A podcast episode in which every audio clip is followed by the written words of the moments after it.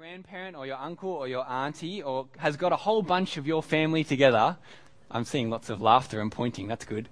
Perhaps your auntie or your grandparent has got a whole bunch of your extended family together, and so you end up having this couple of hours of awkward conversation after awkward conversation when you don't really remember your third cousin's name, no matter how many times you meet him or her, and you can't really understand how Uncle Bob fits into the family.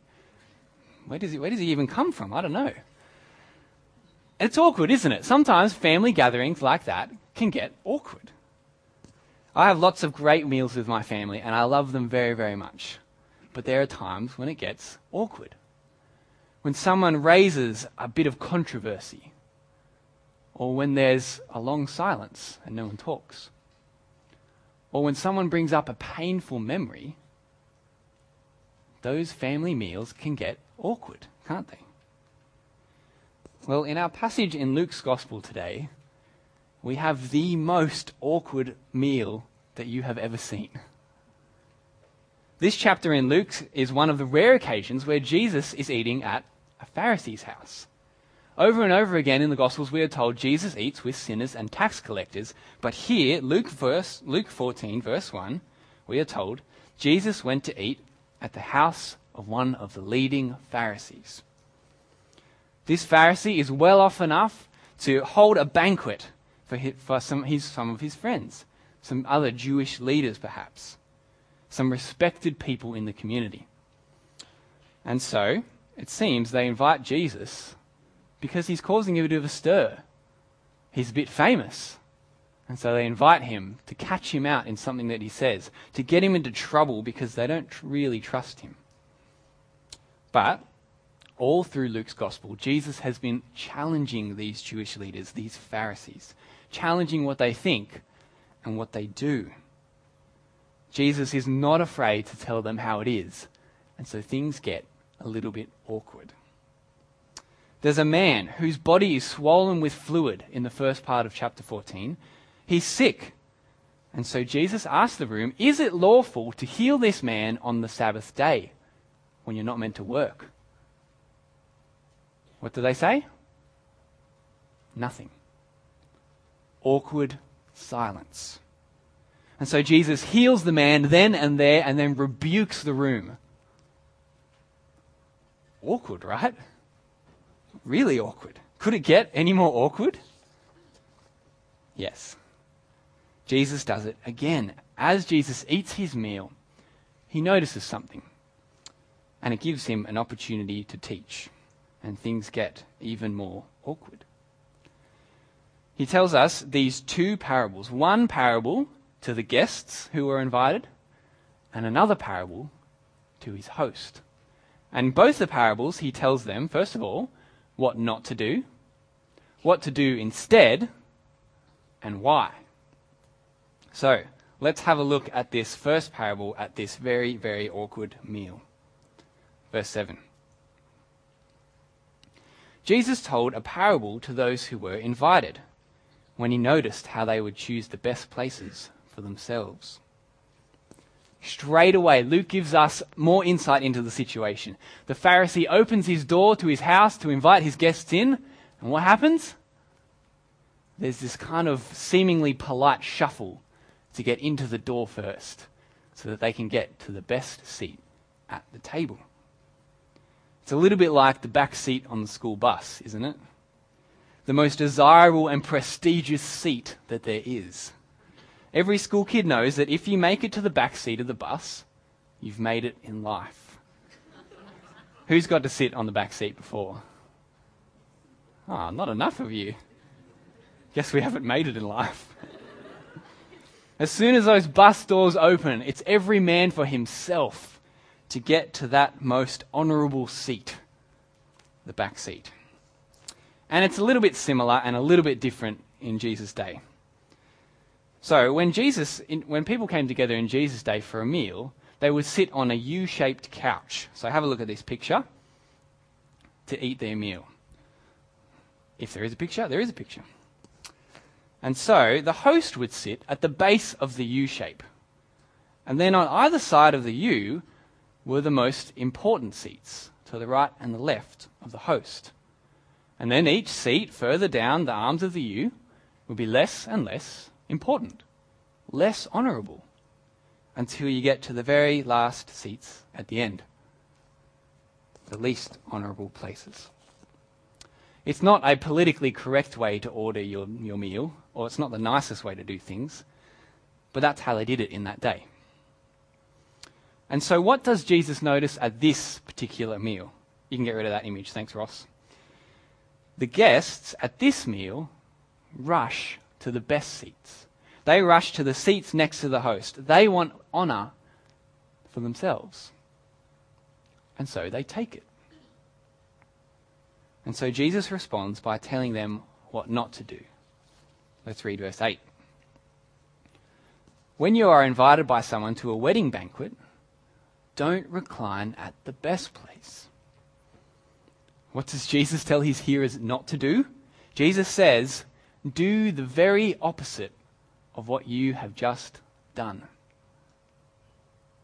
Awkward, right? Jesus is beginning to challenge their default way of thinking and acting, and he makes the room very awkward. And you can imagine at this point what they're thinking, can't you? If they were really switched on, they'd be thinking, he's saying this because of what we've just done. But I'm sure most of them are thinking, really? Why, Jesus? And who do you think you are to say that? Well, what reason does Jesus give? Verse 8 Because what if someone more distinguished, someone more important than you, arrives and you are forced by the host to get up from your seat and sit somewhere else? And what if the only place left is the last seat, the one at the end? Imagine the humiliation that someone in that culture would have felt. Imagine the loss of face. It's like sitting on the back seat of the bus, and then your teacher comes and asks you to come sit up the front of the bus with him or her. That no one wants that, right? Well, then Jesus paints the opposite picture. He tells his listeners what to do instead. Verse 10 But when you are invited, go and recline in the lowest place. Jesus is saying if you're on the bus and you choose the seat right up the front next to the teacher, and then the teacher moves the person from the back seat, they have to sit in your seat. And so you get to walk up to the back seat, gaining more and more honor with each row of seats that you, that you go after. At this point, Jesus' teaching is a little bit practical, isn't it? It's logical. Don't be proud and self seeking, or it will end badly for you. It's better for you to be humble and take the lower seat, and more honor will come to you as you're asked to sit up higher. It's practical. And you can also see here, Jesus is playing with his audience a little bit. He's playing to them. The Pharisees and his guests, they love the important seats. They love to look great. They love the esteem of other people. And so Jesus says, I know a better way of getting that than you do. But Jesus is saying more than that. Jesus is not just telling them how they can get the most honor possible in life. No, Jesus raises their eyes to the bigger picture in verse 11. He says, For everyone who exalts himself will be humbled, and the one who humbles himself will be exalted. Why does Jesus say all of this? Why does he say that you should take the lowest seat and not take the highest seat? Because generally in life, if you exalt yourself, you will quickly be humbled. Which is true, isn't it? Nobody likes it when someone big notes themselves, especially when it is at your expense or someone else's expense. For example, if you continually exalt yourself over someone else, you think you are better than the people around you, you're going to lose their friendship, aren't you? If you exalt yourself over someone to the point where you abuse them or you murder them, you're humbled off to prison. If you sit in someone else's seat at the movies or at a concert, you are asked to get up and move because you're doing the wrong thing. Give it a go sometime next time you're at a wedding reception. As soon as you get in the door, walk up to the bridal table and take the seat of the best man or the maid of honor. And then just see what happens when the bridal party arrives. I think it would be a fun experiment. And I think you would quickly learn that if you exalt yourself, you are very, very quickly humbled. On the flip side of the coin, those people who give up their lives for other people, who save someone's life, or who care for someone who needs something, those people are held up as heroes in our world, aren't they? They're the people who make the news. They are exalted, honored, and rewarded and promoted. Generally, in lots of areas of life, if you exalt yourself, you're humbled. And if you humble yourself, you're exalted. But Jesus is, again, talking about more than that. If we think a bit more, he's not just talking about everyday life. Because often when Jesus says this very phrase, he's not just talking about today, he's talking about Judgment Day. He's talking about the day when God raises every human being who has ever lived and he judges them. He humbles those who have been arrogant and proud before him. And he raises up and saves and exalts those people who have humbled themselves before him and come to him for forgiveness. That day, the day of resurrection, that is what Jesus is talking about. And so, what is Jesus teaching us? He's saying, in light of God's judgment, in light of that day of resurrection, God desires humility. It's the best way of life because the humble are exalted on that day of resurrection. Jesus is saying to the room full of Pharisees and religious experts, lift your eyes. Lift your eyes to the future. Lift your eyes to the bigger picture. The day of resurrection is coming, so live your life now in light of it. Be humble because that is what counts on that day. Not the honor that you might receive from other people in the same room as you. No, the honor that God gives you on that day is what counts. Jesus isn't finished making things awkward, and so he speaks then to his hosts host. He's spoken to his guests, now he speaks to the host, the leading Pharisee, the one who's invited him and set a meal before him. Jesus tells him what not to do, what to do instead, and why. Let's read verse 12. Jesus also said to the one who had invited him, When you give a lunch or a dinner, don't invite your friends your brothers, your relatives, or your rich neighbors because they might invite you back and you would be repaid. Can you sense the awkwardness in the room? Jesus is not exactly a polite guest, is he? Jesus tells his host to do what? The exact opposite of what he has just done. Awkward, right? Jesus says to his host, Don't invite the people that you would naturally invite to your meal. Don't invite those people who have um, the means to pay you back. Why? Because they might do just that. They might return the favor. And this was really strong in Jesus' day, this idea in their culture that if someone does something for you, you have to return the favor. It's socially expected and it's socially unacceptable if you don't return the favor somehow. And so this led to people in Jesus' day inviting over their friends and their family and people who could return the favor, and they would just do that time and time again. Go from house to house, having meal for, for meal, time and time again. But Jesus teaches a totally different way when he says in verse 13 what to do instead. Who are they to invite instead?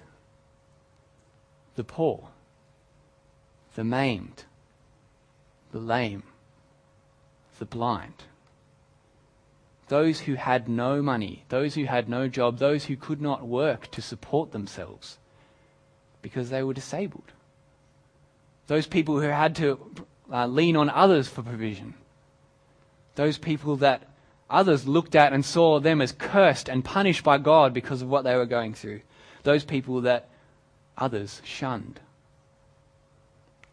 Israel had a terrible track record of looking after people like this. And it seems the people of Jesus' day were exactly the same. And it makes me wonder, doesn't it? Makes me wonder, hope it makes you wonder, what Jesus would say if he was at one of our meals. Next time you invite someone to have people over for a meal, I've had plenty of meals with you guys. I'm having meals with you in the next week or two. At those meals, think about this. What would Jesus say if he showed up to that meal? Now, I don't think Jesus is saying that you are not allowed to have meals with your family and friends. In fact, the pattern of the New Testament was for the people in the church to eat together, like we do in our home groups and after church sometimes. There's something wonderful about brothers and sisters eating together, spending time over a meal. That is a good thing. But I think Jesus is raising the question Am I being selfish in whom I invite to eat with me? Am I only eating with the people that I want to, or people that are like me, or people that can repay me?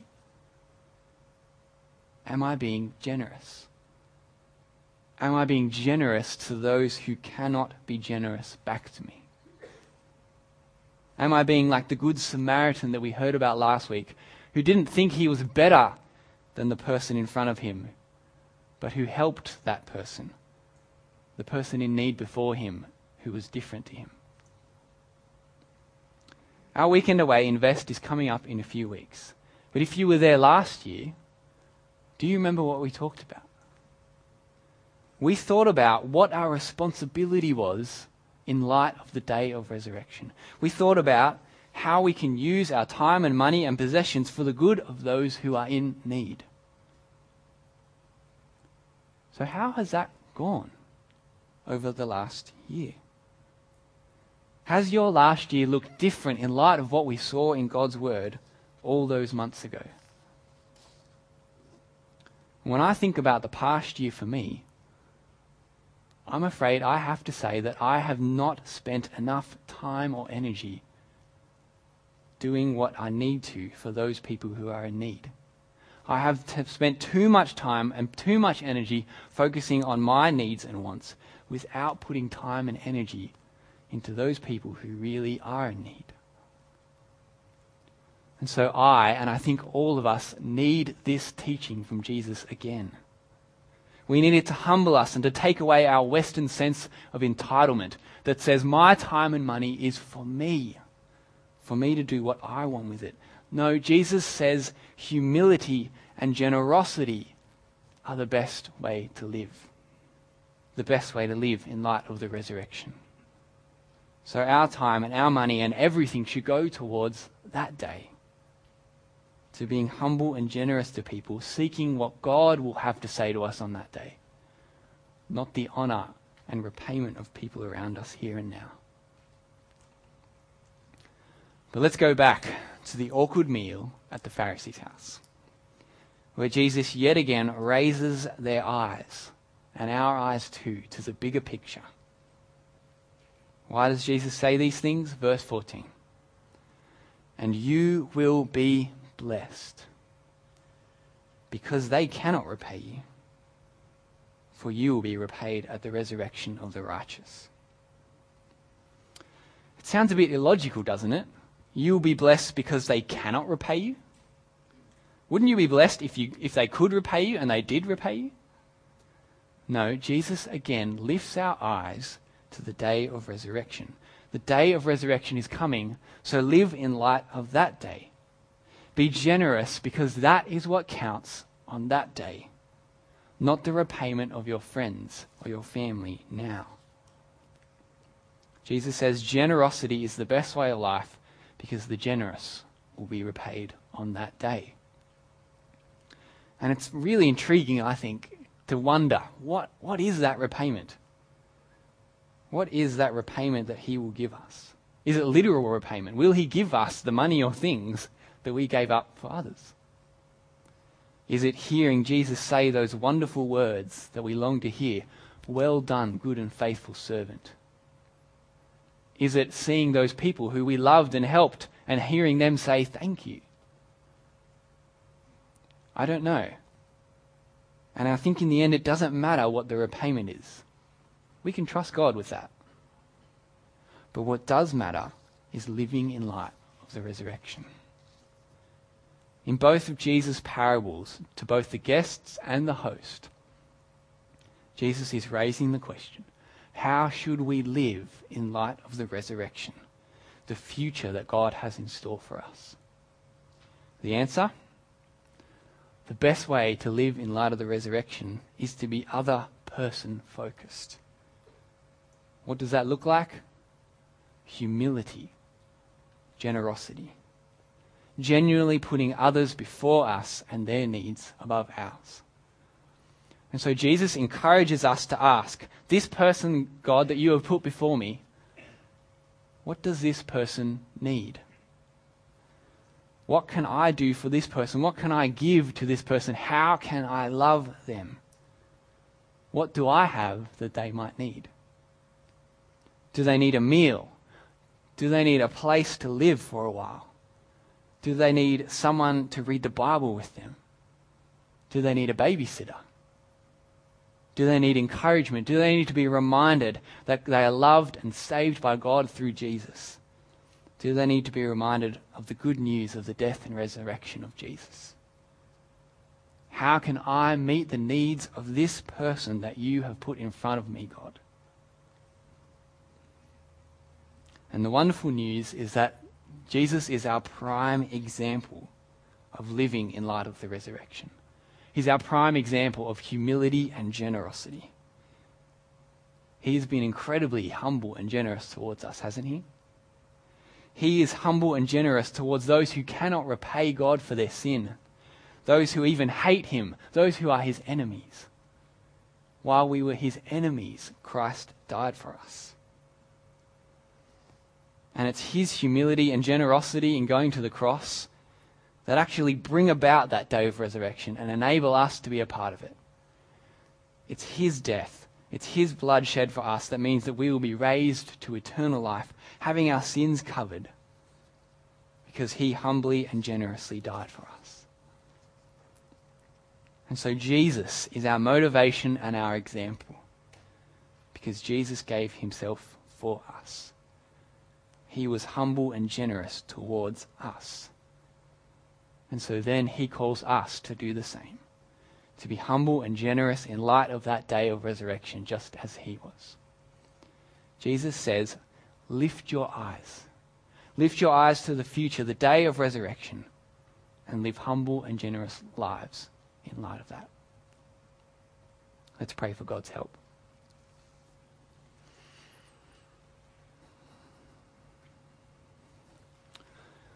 God our Father, we are so thankful for the humility and generosity of our Lord Jesus. We rejoice in the fact that he left his throne in heaven to become one of us, to live amongst us in humility and generosity, even to the point of dying for us. Thank you. And thank you for his teaching in this part of Luke's gospel. Thank you that he was not afraid to make things awkward and to challenge the Pharisees. But please, Lord, help us to be challenged by his words today. Give us minds and hearts eager to be other person focused Help us to find ways of being humble and generous to each other and to those in need. Please help us to live all of our lives in light of that day when Jesus comes and we are raised. And we pray for that day that Jesus will be glorified on it. And we pray in his name. Amen.